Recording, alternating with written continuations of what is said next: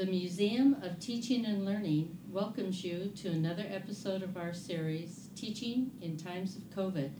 Stories dedicated to the experience of educators in public, private, and home teaching settings. I'm Denise Steedman, your host. Today we're joined by Alison and Sam. Both are elementary school teachers in Orange County. Alison and Sam, welcome. Thank you for having us. Thank you very much. Let me ask from the beginning, how did you two meet? Were you did you meet in school or since you're both teachers, did you go to the same school? How did that happen? No, actually we met at my cousin's wedding. My cousin married his best friend and um, we just got to talking and figured out that we were both um, in education. I was getting my credential at the time, and Sam was already an elementary school teacher. And did you, what path did you take to teaching? Um, were you both planning to teach elementary grades, and what grades do you teach right now? Uh, I teach fourth grade in Anaheim. Um, I teach third grade currently, and um, I knew I, I always wanted to help out my community, so I dabbled with the thoughts of maybe possibly becoming a police officer or maybe something in the medical field. And then I came upon um, education and felt that I could make the biggest difference there. And um, I'm really grateful that I chose that path because it's been very rewarding. And Sam, was that the same for you? Were you always looking to teach in the elementary school level? Yeah, yeah, I was. I was. It, you know, worked out kind of like the plan. So, did you start uh, your your undergrad? Was that in in education, or how did you come to uh, uh, be a it, teacher? It, it kind of came about a little bit later uh, in the in my college experience. Uh, I was a sociology major, um, and then later on, kind of in my uh, in my studies, I it led me to education, and uh, yeah, it, yeah. it all worked out. And sociology, of course, is a big aid to teaching yes. at all levels. So yes. that must have served you well. Yes. Uh, let me ask you about the March 2020 COVID shutdown. That that uh, March Friday the 13th that we all remember.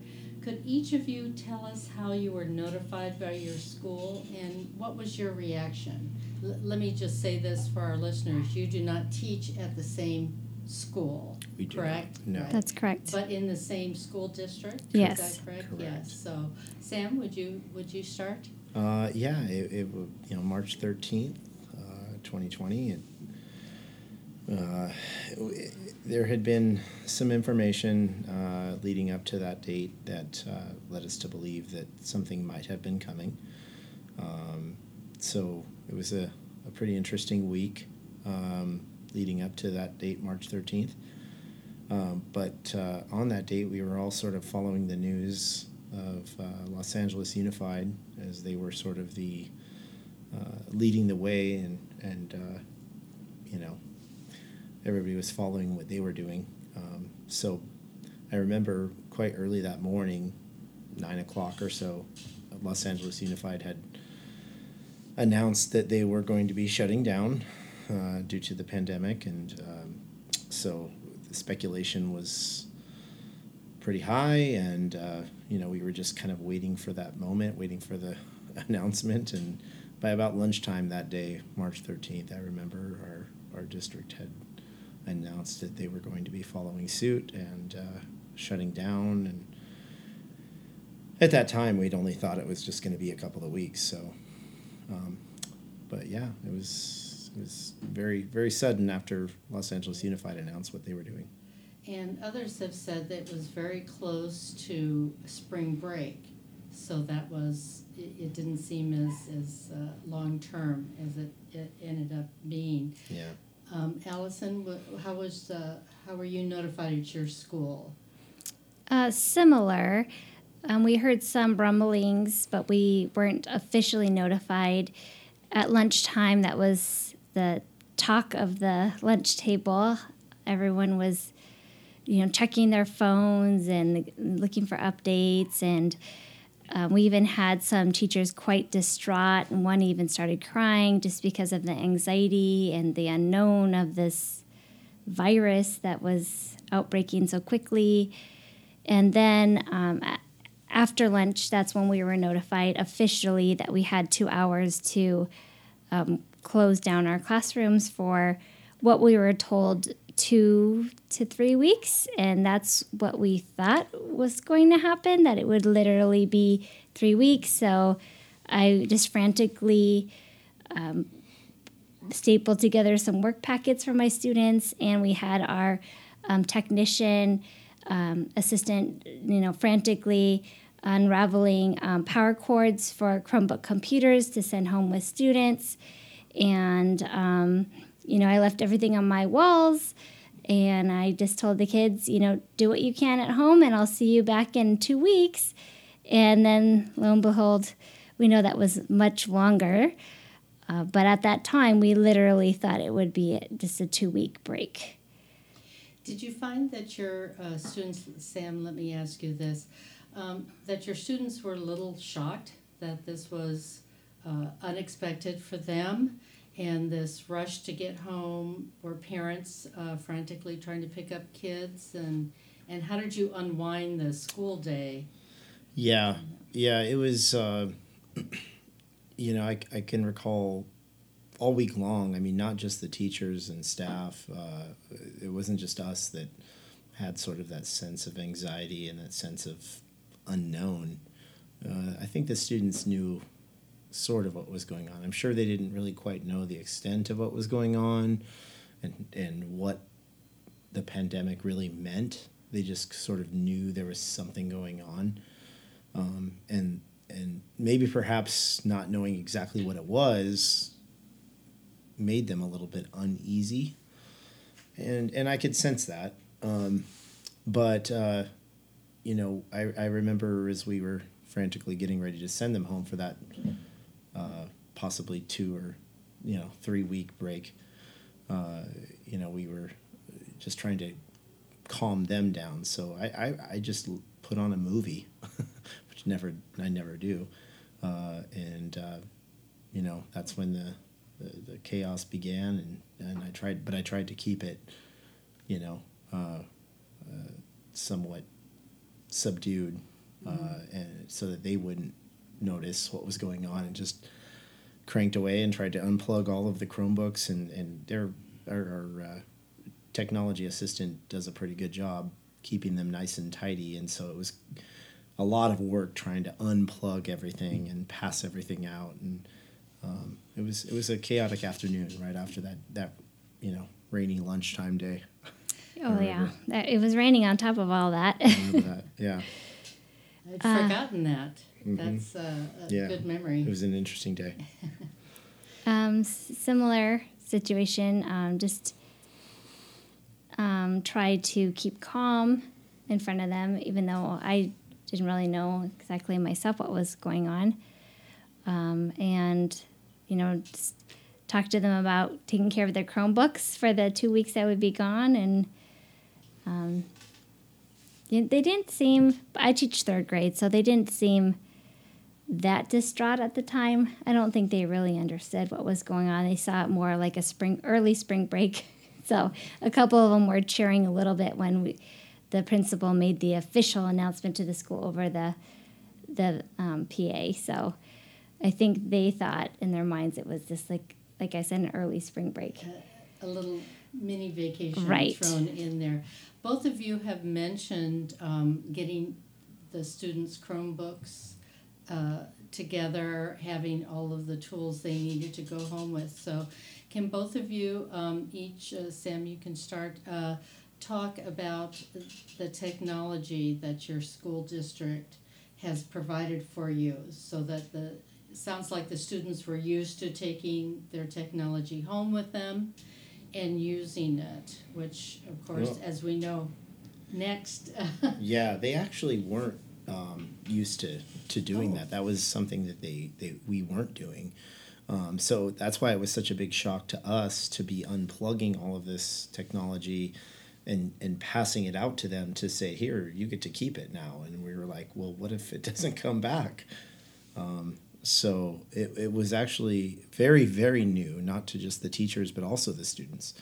Um, but not only did they get the Chromebook and the charger, but over the following weeks, um, the district, um, because of course, a lot of the students in our district don't have, you know, they may have had the Chromebook, but they might not have had the infrastructure to support um, uh, an online environment on their device. And so the district had to quickly figure out, well, how are we going to get uh, internet service to these kids? And so uh, I, I, one of one of the internet service providers, um, I, I, wish I could remember the name of the company, but uh, they were able to provide hotspots for each of the children.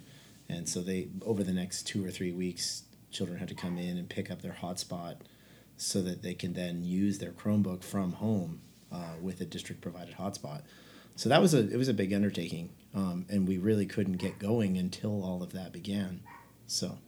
Well, and we've heard many stories about students not having access to the internet. So you're fortunate. It sounds like to have these hotspots, these little uh, uh, yeah. small hotspots yes. that they could use at home because you both work for a very large school district. Yes, correct. Very large. Yeah. Yes. And your children, your students are younger, so can correct. you talk to? Um, well, they also yes, they also received a Chromebook. Same situation. Um, however, once all the hotspots were delivered, we even stumbled upon even more. This is down the line um, technology issues because in many households, there's multiple children and multiple students using that one little hotspot. So the Wi Fi was very, very inconsistent, which was problematic when we started our instruction a little bit later down the line um, using Microsoft Teams. Um, so let's, uh, because this is the first time that we've interviewed a couple who are both teachers, could you tell us how did you make teaching from home work? And how did that impact your family life? Because you're, you're home, your students are home, and yet you have young children, one of whom was in school. Mm-hmm. So, can you speak to that, please? Yes, absolutely. It was challenging, to say the least. Uh, Sam um, took his office.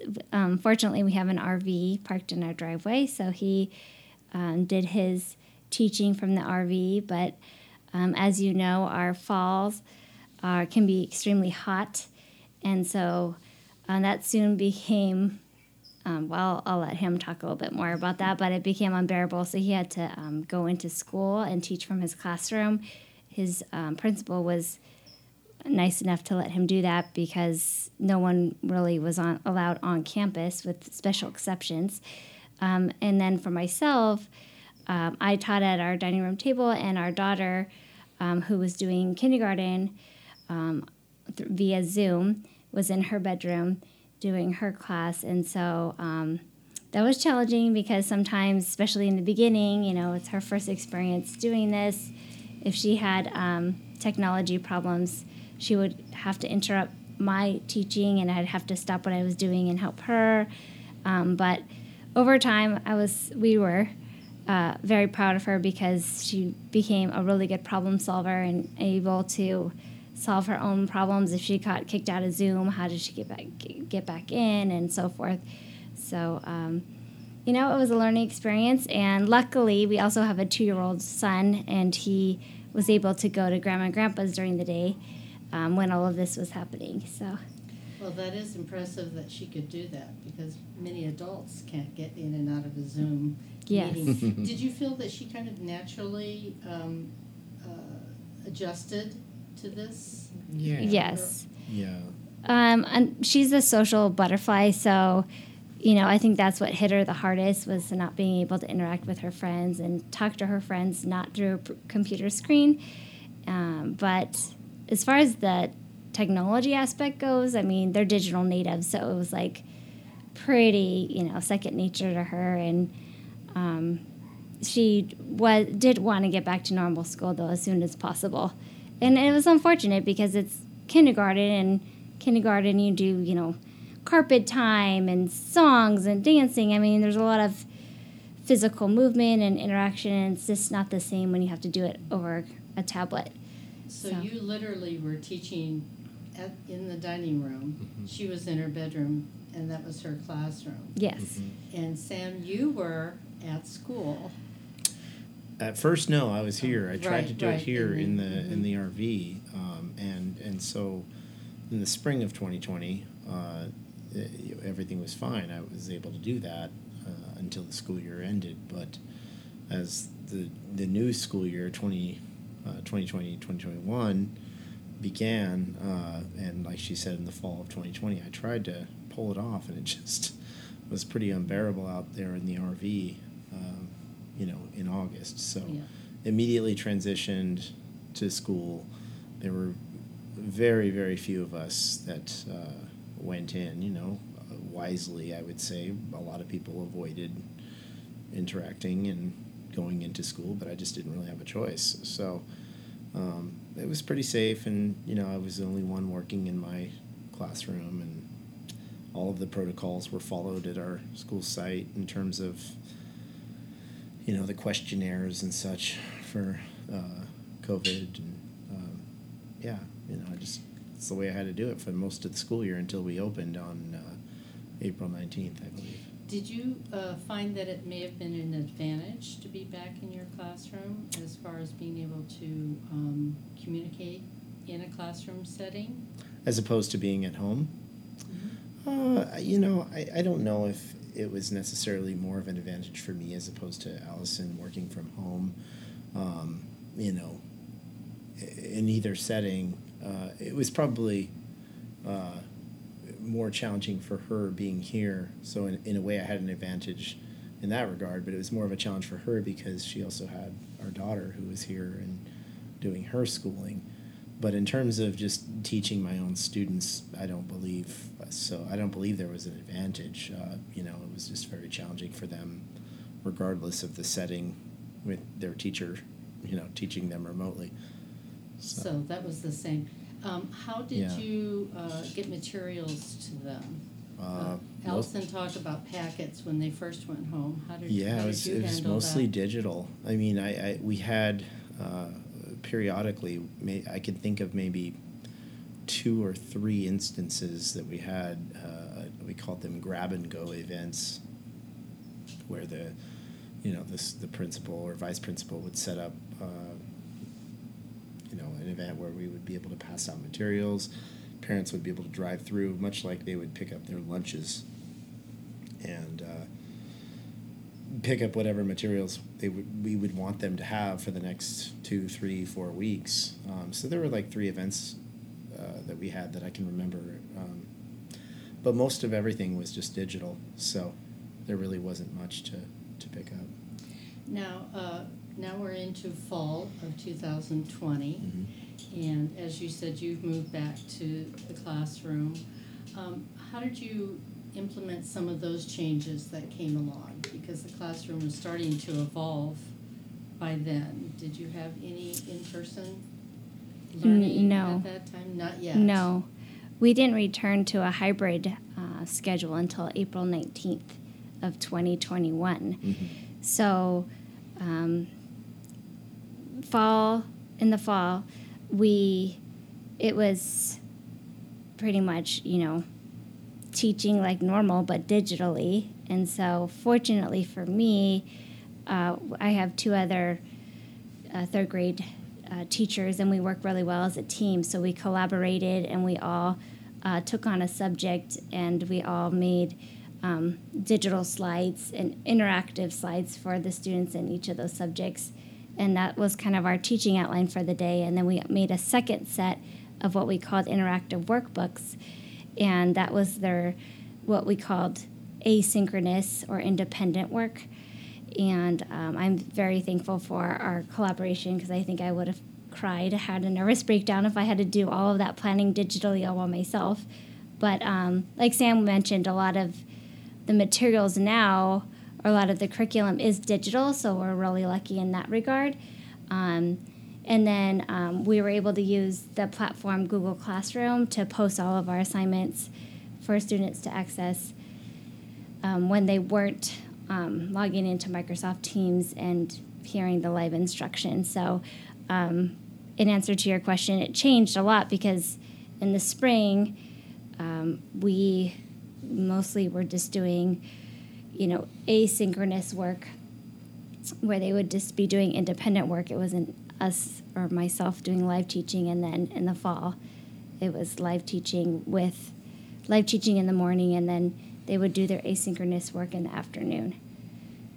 And, and Sam, in fourth grade, that's that's a bump up in in homework and reading and comprehension Yeah. and writing. How did that work for you? How do, how do you up that, or, and how do you assess how they're doing? Uh, you know, it, it was a challenge. It was a real big challenge. Um, it uh, did not work as well as it would normally work under normal circumstances. So uh, we had to make do. We had to we had to do the best that we can with what we had, and um, just you know plug away. Um, you know, given the circumstances, I think that uh, those students persevered and succeeded as best as they knew how. Uh, but I mean, in all honesty, it just was not. Uh, it wasn't even close to uh, the same sort of um, environment that they were used to. Yeah. Fourth grade is a, a jump in, in their independence. Yes. It's just different. Yeah, yeah. So, um, but as you said, uh, sounds like uh, students still excelled. And um, uh, do you feel that there was a, a variety of responses that may mirror a classroom? Uh, children who were more adapt to technology, maybe, or more independent. Yeah, there were there were some students that that really uh, uh, took well to that sort of environment, um, but I would say the majority did not. It, it was quite challenging for the majority of the students. Um, it just it was it just wasn't the same environment. It was it was just a really hard uh, and challenging situation for for all involved. For the students and the teachers. Yes. Yes. Yeah. yes. Um, have you returned to the classroom? You said you didn't. Uh, you didn't even have hybrid until April. Yes. So after April, have you returned, or how's Yes. that working for both of you?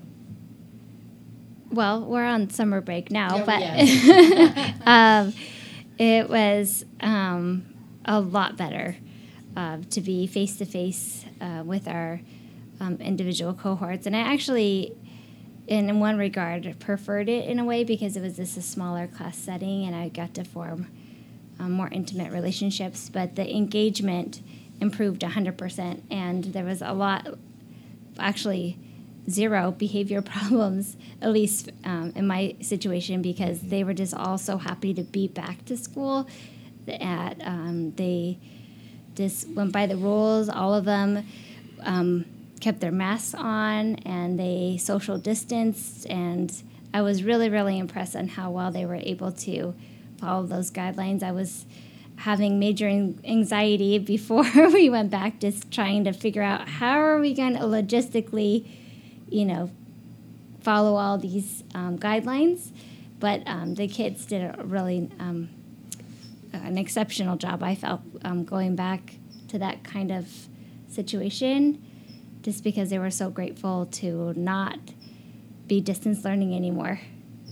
And Sam, was that your experience? Yeah. Well, your students were happy to see you and be in the classroom. Yeah, I would say so. I, I would say it was a very similar situation. It was just uh, uh, a relief at first. Um, of course, you know, as weeks progressed, it became a little bit more of a challenge. Be, you know, um, because then you know at that time we're sort of realizing that the the, the drawbacks of uh, this hybrid learning where they're only there for two days a week.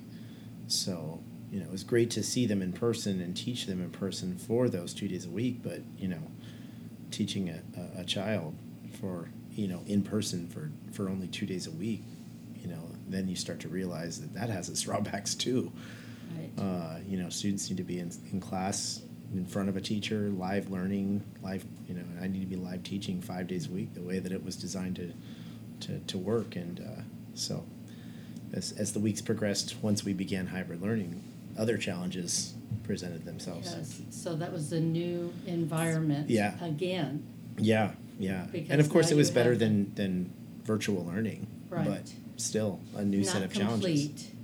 Yes. Correct. That actually uh, leads me to my next question. Do you anticipate this fall having full-time classroom experience, students? Yeah, it's Yes. now been announced that we are returning to in-person instruction full-time, full day, five days a week. And So we're pretty excited back about to that. normal, yes. Back Yes. to normal, Yes, yes. that Very helps with exciting. family structure Yes. and, and all of that. yeah, Uh, yeah. I'd like to just touch on uh, one little thing here before I forget. Let's discuss the communication and support from parents. What has the response from parents uh, been, and did that change as the pandemic continued through last year? Sam, you want to tackle that one Uh. I, I think the parent response. mm-hmm. Yeah, I, I think that it's been um, positive, uh, and uh, you know, I think that uh, I think that they're they're happy to have their kids back in person. Yeah, Did, did you field a lot of uh, uh, emails or calls from parents with distance learning? yeah. There was a lot of confusion, uh, a lot of schedule confusion, a lot of uh, just unknown. You know, there was constant questions about when their child was supposed to be online, when their child was supposed to be at school. Um, just a lot of confusion in general. So Alison, you think there's going to be a big sigh of relief for Yes. all involved? Yes, absolutely. Yes, Mhm. everyone's looking forward to that. Yes, and plus with the hybrid schedule, I mean, I understand why we had to do that, but um, like Sam was saying, your child is only only attending school for half a day, two days a week, and so for working parents, that's really challenging. So I think, you know, just schedule wise, aside from you know, uh, learning loss, I think um, that was difficult for parents. Especially working parents or maybe odd hours Yeah. and, and children needing assistance at home. Maybe that was a, a challenge. Yeah. Are there changes that you've made that you think will become a permanent part of teaching moving forward? Well, yes. I'm hoping, actually, one positive thing now that I look back at the whole experience was parent teacher conferences. We did them virtually, and um, for the first time in seven years, I got 100% participation in parent teacher conference, which was a big hooray. And it was just so much easier now that we live in a digital world, contacting parents and be, being able to communicate with them in that format. Um, so I hope we keep that practice. I haven't heard that before, So- but that makes sense. Yeah. Parents are working, or you can do that. Yeah. Yeah. And they can be at home uh, with their children, you know, taken care of and uh, doing. Because they're non-student days, and so it makes it very conducive to their uh, schedule. Right, you can Yeah. accommodate that as Mhm. opposed to just set hours at school. Yes. And did that work for you as well? Yeah, yeah, very, very similarly. Yeah, yeah, and you know, on top of, on top of that, I think that um, you know, students' uh, familiarity with, you know, working in an online environment. You know, there's a lot of pluses that can come from keeping everything in a digital, digital format and. Um, you know, using some of the learning management systems that we did, I think that that is definitely something that can be taken away and used for many years to come. And the fact that these students were forced to learn how to use them uh, appropriately and use them proficiently, I think that we can take that away. Uh, and uh, you know continue to use that for sure.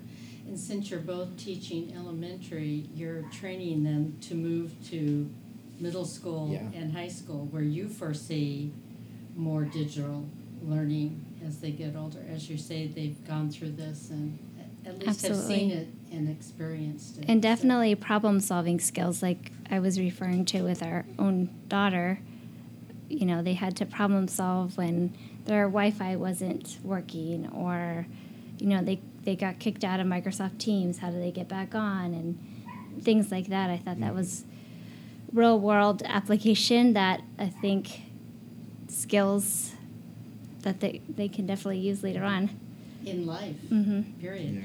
Um, I have one final question for both of you. Um, I'll start with Sam. Sam, what are you most proud of? Uh, uh, I, I would say that I'm probably most proud of uh, just our entire school, our entire staff, overcoming the challenges that we did, uh, not knowing the answers to many questions. Um, you know, we we overcame a lot. Uh, you know, of course, I'm I'm proud of our students uh, for persevering and, and pushing through the challenges, but uh, you know, we uh, we used each other as a support system, and it was uh, a very difficult time for a lot of us. So I'm very proud of what we were able to accomplish given given the circumstances. Yes. Yeah. And Alison? Um, definitely want to second what Sam said, as well as uh, resiliency um, for students and um, all all adults involved. Um, we definitely had to um, increase our collaboration and perseverance, and just it was very challenging, but we got through it, and it's a moment in history that I don't think we'll ever forget. Yeah, But- there's no doubt about that. Definitely uh, very grateful for returning back to normal in the fall and also just very grateful for the little things that we were taking for granted before um, the pandemic and how that kind of changed everything. Well, Sam and Alison, thank you so much for being with us today. You're welcome. Thank you. Thank you for having us. Please visit our website, www.motal.org. That's M O T A L dot org to learn more about our exhibits, events, artifact collection, and more. Also, find us on MOTAL's YouTube channel, Facebook, and Instagram. Museum of Teaching and Learning. We educate people about education. Teaching in the Times of COVID is brought to you by the Museum of Teaching and Learning and is the sole owner of its content.